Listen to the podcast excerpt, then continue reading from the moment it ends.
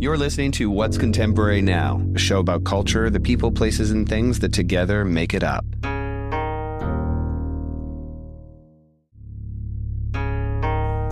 Gordon Von Steiner is the Grammy nominated director behind Troye Sivan's both celebrated and controversial music video for the song Rush. Long before he was recognized in the culture, he was already being embraced by those in the very coveted corners of the fashion industry. As an emerging director that most people first discovered through his work with Steven Meisel, his impressive introduction to the proverbial kingdom of dreams quickly included clients like Chanel, Dior, Hermes, and Versace. Today we talk about the process as his greatest source of validation, engaging culture through content, and how he approaches creating work that resonates in the attention deficit economy. This is Gordon Von Steiner, and we're talking about what's contemporary now. Who was Gordon before the Von Steiner?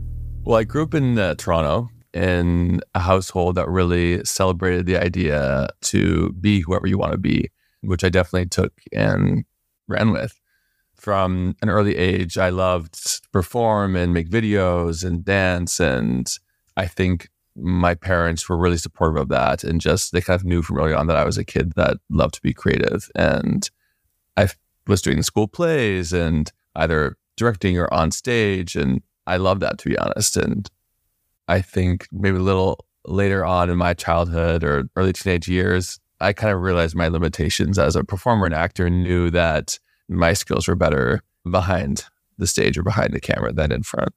And how young are we talking? I mean, I was like dancing, making videos, all these things from like, I don't know, five, six years old. Uh-huh. And then interest in filmmaking came a little bit later on. I was probably 12 or 13. And that was sort of the aha moment when you knew that you belonged more behind the camera? Yeah, for sure. I think I was probably 13. It was the year Mulholland Drive came out, so 2001.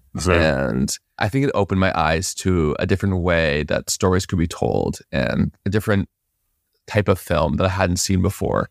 And it kind of started my obsession with cinema and films where I was then just consuming old movies at an alarming rate where I had this coupon book where I could rent seven classic films for seven dollars, and my mom would drive me to the video store, and I would like pour over for hours trying to pick up the films, and each week would go back and do that again and again, and that definitely was the era where I was discovering. I felt like I was discovering something that I was just like obsessed with and fascinated by, and was also trying to share that with my friends at time. And I remember going to like an all boys like sleepover and bringing over some old at the time contemporary Todd Haynes films, Far From Heaven, which is you know about the 1950s housewife who falls in love with a black gardener and she has the closeted husband.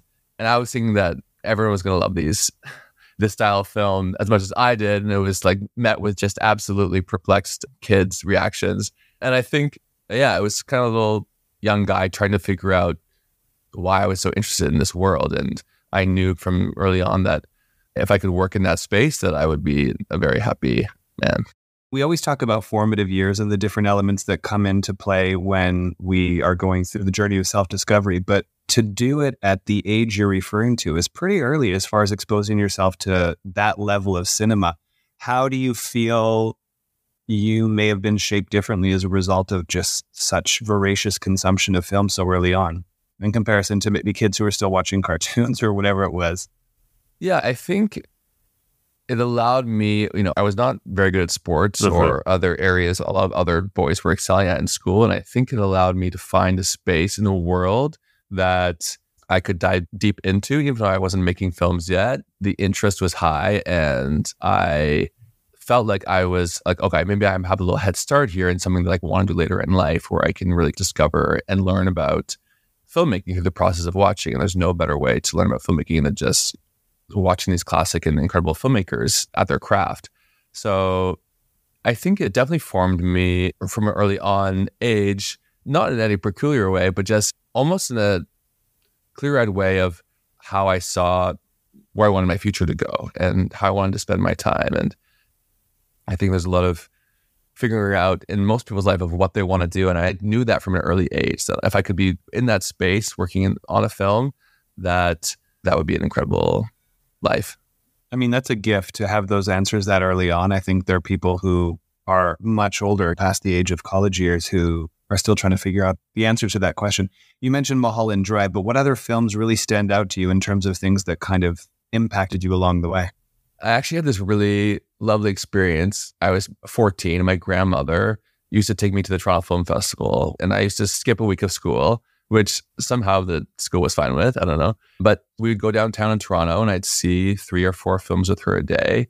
And it was also early 2000s. I remember watching Punch Drunk Love and Lost in Translation and also having this kind of beautiful experience with my grandmother who knew Toronto really well and could shepherd me around. And I think it was never like one director in particular or one film in particular, but it was more that discovery. And I guess also in a way, seeing that variety of filmmaking and being able to see every genre from past and present really inspired me to do it myself. You've credited people like Almodovar, Woody Allen, David Lynch as early inspirations when it comes to things like film. And obviously, you started being interested in that space at such a young age and have now successfully worked in it for a number of years. What ways has that list changed in terms of inspirations? Maybe it's other directors, maybe it's other sources, but what kind of inspires you today that's different from that beginning? I think what inspires me today, obviously, those directors were a big influence on me of getting me interested in filmmaking itself. Mm-hmm. And I think some of the directors that really inspire me now are the ones that are able to cross genres so effortlessly. Directors like Ang Lee or Danny Boyle, who are able to go from a martial arts epic to a beautiful, quiet, gay romance story. And you would never think twice that he couldn't direct one or the other. I think that I find that really inspiring because to be able to shift genres and to be able to tell stories in different ways and to not be pigeonholed into one specific style of filmmaking or that this director can only do this. I find that really inspiring if you're able to do it successfully, which I think is a real challenge. Absolutely. And you've actually spoken to that before in terms of the idea of not necessarily wanting your work to look the same. So when you're aiming for that level of variety or diversity in your creativity, what becomes the common thread? that your work owns, or does it just not need one? I think naturally, just by the things that you're interested in, or mm-hmm. the things that, you know, you almost subconsciously see threads between your own work. I also like to switch genres and to mix it up. And I've just done something really polished, then usually the next thing I'd want to be a bit more gritty. But there are definitely certain threads I see in my own work one of which is like a long, complex opening take, which I actually just recently realized that I've been doing a few times. To me, the opening shot of a film is super important. It gives you the context of what's to come. And if you're able to begin the storytelling in a way that shows the level of filmmaking and also intrigues the viewer of, okay, we're in for something a little bit more mega or creative here. I think that's a great way to begin the film. I think probably more than anything else, there is a signature style of movement to my work and that's something that I think subconsciously I've just developed over the years, often through dance. And I had this surreal moment when that style of movement and dance was on stage on Saturday Night Live. Timothée Chalamet was doing an impression of Troye Sivan from one of the music videos we did. And there was that surreal moment of like, okay, this is definitely a common thread through my work through the years because now I'm seeing it on SNL. And it was just a very surreal, funny moment for me. I think I like to have a bit of sense of humor with a lot of the work and fashion can get really serious really quickly. And I think if you're able to have that wink to the audience to let them know that something can be fierce and funny at the same time, if you can make the viewer smile, then you've also done something really successful. And you actually just jumped into something that we definitely want to touch upon, which is the work that you've been doing with Troye Sivan. And obviously, Rush has been nominated for Music Video of the Year at the Grammys. Congratulations. That's huge. Thank you. But you've also done two others with him. So, how did that relationship even start? What was the beginning of that story?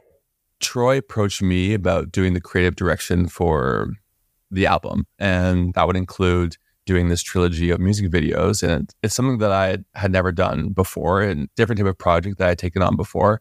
And I was super excited to do it. I think I'm often used to working with brands where whatever fashion house I'm working with, I very much stay within the walls of that brand. And I feel like that's part of my duty as a director. I'm bringing my creativity and my expertise, but I'm not projecting myself onto the the campaign videos. And with Troye, he's not a brand. He's an artist and a person. And I think there was just a big conversation at the beginning of what this project could look like and where he wanted to take it and where I also saw it after I listened to the album. And it was a really it was a really personal project in a way because I think there was a lot of me in the work. And with something like Rush, it was all these ideas that I just dreamed of wanting to see come to life and a bit of a crazy concept that I just took with and Troye allowed me to run with and seeing that reaction from the audience and the world and the Grammys was really rewarding in a sense because it was a an incredible collaboration and also just kind of a new experience for me getting to work with my best friends in the videos Kelly, my producer, Stuart, my cinematographer. It's very much working with your friends, creating something. And at the time, it can feel quite small and intimate. And then to have that reaction and have that response is really rewarding. Is that a space you think that you want to continue exploring in terms of music videos? Yeah, I had an amazing experience. And each time, each video we did with Troye, it was like, okay, let's think of something. What are we going to do next? Where are we going to go? And with the first video we shot in Berlin, the next one to Bangkok. And it's both a really rewarding filmmaking experience, but it was also just really fun. Like you're creating videos and also in the queer space, which is something that I hadn't really gotten to do before. And being able to tell queer stories felt really good. And I'm, yeah, I'd be happy to continue doing that. You know, there's also a fashion element in that world. And I think for me, I love fashion and being able to weave that thread in, whether Troye is transforming into a woman or we're deciding what's this look in this surreal world in Bangkok? What's he going to wear? Who's he going to be? I think there's a nice thread that connects fashion to music video that allows me to weave back and forth, which I definitely would enjoy doing in the future. When you first moved to New York to study experimental cinema at NYU, did you already know at that point that fashion was a sector you wanted to play in, or was that something that kind of developed over time afterwards?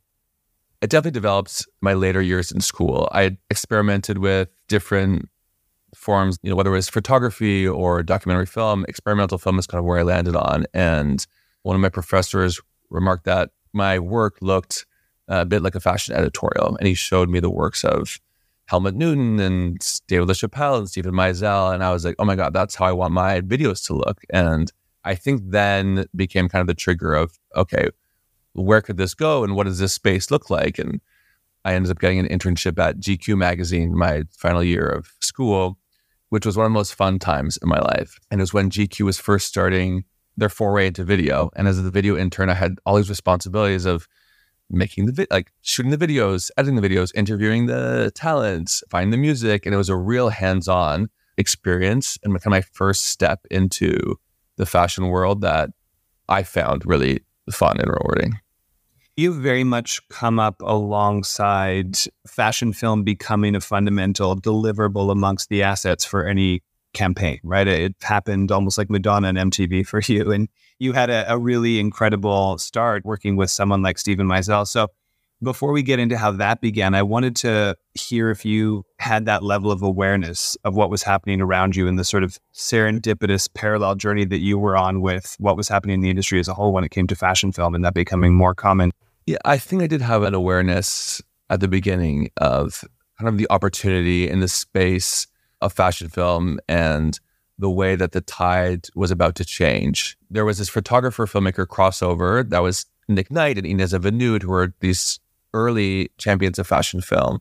And I think I then came at a time when there was a bit of space. It wasn't a very crowded space. And I moved into the time when magazines like Vogue were just deciding what a Vogue video would look like. And around the same time I started working with Steven Meisel was around the same time I started working with Vogue. And it was almost being back in my experimental film school days, but now it was with American Vogue and Sally Singer and Andrew Gold were running Vogue.com at the time. And I think they gave me a lot of opportunities to challenge myself and figure out what fashion film could look like. And there was, you know, that was a really exciting time in my life. And I also think in in fashion when it was like, okay, everything was new, Instagram was new, and how we switched from YouTube to Instagram, you know, what's the challenge there and and, and how to engage an audience that's really receptive to this new medium.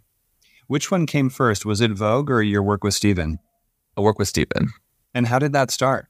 I had met with a friend at Art and Commerce. I went to get some advice and just where to go next after interning at GQ. And I thought that to work in fashion, I would have to go through the photography route. And I was showing him my video work, and he was like, stick with this. This is the future. And a couple weeks later, I got an interview with Art and Commerce to do the behind the scenes for Steven Meisel. And to me, it was the biggest opportunity of my career. And I just put everything I had into it, trying to create these backstage videos that were really creative through clever editing and sound design.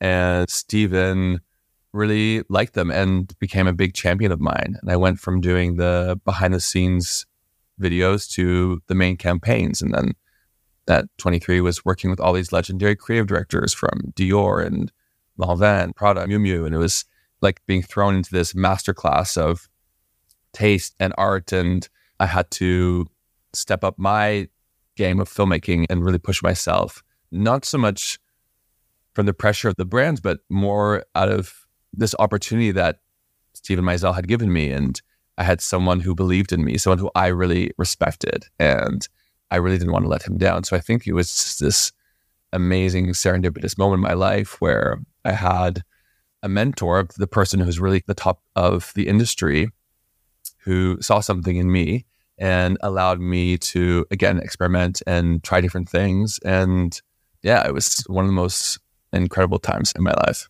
It doesn't get much better than that in terms of a kickoff to a career, right? No. Working not only with Steven and those brands and different creative directors that you found yourself in the room with, being as young as you were, did you struggle with the sort of intimidation of that or were you just galvanized by the opportunity and wanted to just make sure you didn't disappoint what did that feel like being so young and being in those rooms yeah i remember feeling the pressure and feeling nerves but then i think there's nowhere i'm more comfortable than being on set so as soon as i would go to set i would feel that kind of all wash away and i really felt that this is where i was supposed to be and this is what i love to do and like here I was, this is my dream as a kid. And if I'm not enjoying this, I'm not giving this everything, then something's wrong. So I felt the pressure, but I definitely, like, I was also enjoying myself and I wasn't like living in fear that I would mess up. I was more like, okay, here we go. And if this one goes wrong, then, you know, the next one will be better. That's a pretty healthy way to look at it. You have done the work that we're talking about now. You've done the work you've recently done with Troye Sivan, and as I mentioned, been nominated for a Grammy. You've had your work exhibited in very relevant, significant spaces around the world. Where do you draw that sense of validation from? Is there a certain type of metric that means more to you, or, or what is it that really makes you feel those different points of arrival as your accolades and the list of them grow? The Grammy nomination was like a huge moment for me. And I think I've been smiling uh, ever since. There's a sense of reward and validation from those moments, those surreal moments in your life. For like, you know, how did I get here and how did this happen? And just taking that in, I think is important. At the same time, I think where I find the most validation is in the filmmaking itself and the process and creating Rush, which is that video. For me, the joy and the pleasure of coming up with an idea, flying to Berlin with the people that I love working with, and seeing the ideas come to life, and then seeing the reaction from people across the world, whether it meant something to them or it moved them. That experience really that lasts. That feeling lasts in the work itself. So I think often I look back on the year and think, what did I make this year that I'm really proud of, and where did I push myself? And I think that's where I find the most joy and validation from what I do. Again, you have a very healthy relationship to your career and your process and your own relationship to the industry at large. It's admirable. You mentioned things like the early days of Instagram and how you would go between different channels such as YouTube. If I remember correctly, some of your early Vogue work was even on Vines. It was, yes. Good memory. So a lot of the conversation today is around the idea that we're working in an attention economy, right? And the idea of mind share and market share and, and all of these different things because we are wired just so differently based on the channels through which we consume things and the headline kind of clickbait nature of contemporary culture. But as an artist who's creating these longer form pieces, right? Stills are a different story what type of variables are considered in that process? Or is it still arbitrarily creative in what's interesting to you? Do you ever have to worry about attention spans and such? I think it's relevant. And I mm-hmm. think that knowing that people watch the first three, five seconds and decide whether to watch the rest of the video is something to keep in mind. And that you can make something amazing, but if you don't grab someone's attention, they're not going to watch it. So it shouldn't dictate the filmmaking, but I think being aware of how to play to an audience that's viewing most of your work on your phone is really important. When I watch the color grade or watch the final films of anything, we used to watch it on these like color graded monitors. I'm like, now it's like everything has to be viewed on the iPhone because that's where 95% of people are going to watch it. So if it doesn't look good there and if you don't feel it there on the, on the phone, then you're not considering how people are viewing the film. It shouldn't dictate what the content is or the filmmaking style, but being unaware of how people are receiving your film is also a huge risk. You're not considering, you know, the world that we're living in today and that short attention span. We shouldn't be catering to it, but you must be aware of how to play to that medium. And what's your attention span like these days? Are you a big social media scanner? Are you still a long form film watcher? What's your vibe? I think my attention span will never be quite as good as I was in my tween, early teenage years. And I kind of marvel that I was able to sit through so much cinema for so many days in a row. It's maybe a little bit shorter now. But at the same time, I do try to step away from social media and engage with film and books and theater to keep my mind alive and to find inspiration from. Well, another thing that you've commented on in the past is the importance of having narrative in your work, right? And storylines are something that's increasingly more important, even in the form of advertising or the way a series of images are run in a magazine. At what point, and I guess it's kind of an obvious answer given your history with love for film, but at what point did narrative become so important to you in terms of how you wanted to show up as a creator? Fashion didn't always have storylines, but you seem to be interested from the get. No, I think storytelling in any of your work, whether it's in the fashion industry or not, is really vital to capturing an audience's attention. And I think one of the beauties of fashion film is that you can create a world and a fantasy which requires no explanation. There's no exposition that needs to happen. You can create something completely wild and out of this world. And there's a huge ability of the audience just to accept that. And that's amazing thing as a storyteller. And I often like to create this world in the idea of the characters in my head and let the audience kind of deduct what's the story here because you don't have to explain too much. So I think as long as you are doing some form of storytelling, you don't need to explain everything to the audience. And that is a fun way of filmmaking. It allows you to skip ahead in a narrative and allow for kind of a little bit of magic in the work. You've actually done a series of beautiful covers for M Le Monde recently as well, which left me wondering about the future plans in terms of stills and photography. Is that something you want to add into the mix more? For sure. I definitely see my photography as an extension of my filmmaking. Composition, storytelling, and light, it's not too different in my approach to photography and the way I approach film. I think I love being able to do both and being able to see my vision through both filmmaking and photography and be able to distill that storytelling and that world into a singular image that can fit on print as well being able to tell that story through moving image to me is, is was super interesting we're talking about things like the attention economy and you yourself having known early on that you enjoyed film and moving image what do you think the future of the still image is in our culture today it's definitely changed since i started working. And I think at the beginning, it was very much this is a print campaign and go quickly make the video because we need something to go along with it. That's completely shifted to now the focus is generally on the film. And I think that's because of the way audiences react and receive videos versus still. The still is still very important. I think we see that there's still a huge importance placed on it, but it does get a different reaction than the videos just through Instagram of the way that content gets shared, commented on, you can have a more intense reaction to a video than you can a photo. And I think that print's not going to die and stills will always be important, but the way in which people and brands are recognizing the importance of video has been really cool for me to see over the course of my career and to see that shift happening, I think makes sense in the world we're living in today.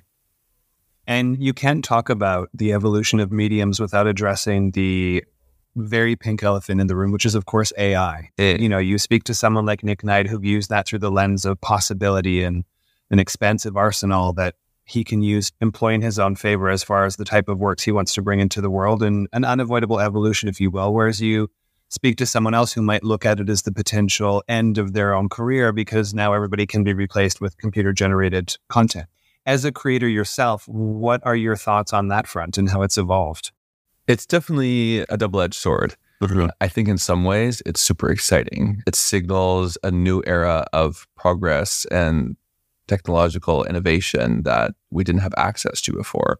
So it's going to be a huge catalyst for groundbreaking steps in creativity and other industries as well, in terms of what we're able to achieve in the time that we're able to do it.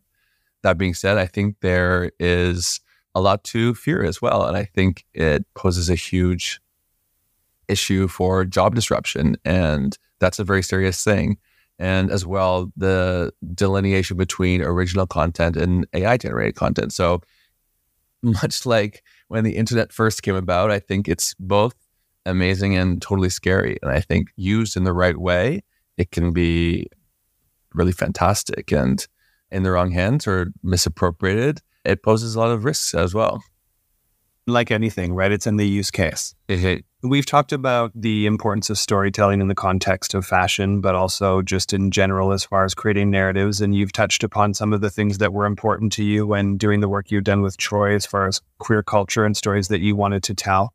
What stories need to be told today? What do you think is contemporary now? I think finding that combination between creativity, originality, and actually creating connection with the work is what breaks through the mold today. When something stands out as unique, I think audiences today are very savvy and they react very quickly to a video, whether they like it or not. And I think there is a hunger for newness and for things that stand out. And that usually has to do with something that is truly creative and as well creates a connection between the audience and the work itself, which is probably the hardest thing to do. Something can be really beautiful, but make no connection to the viewer. And if you're able to showcase creativity in a new way and people see that originality and as well make some sort of emotional connection, whether it's humor, laughter, or something a bit deeper, then you've succeeded in breaking beyond most of what we see today. I love that. Levity. Truly. Meaning connection. Absolutely. Yeah. Thank you, Mr. Gordon. I'm so glad we got to do this. Me too. Been a pleasure. Thanks for listening to this episode of What's Contemporary Now. A special thanks to our show's producer, Cheyenne Asadi, who makes it all possible.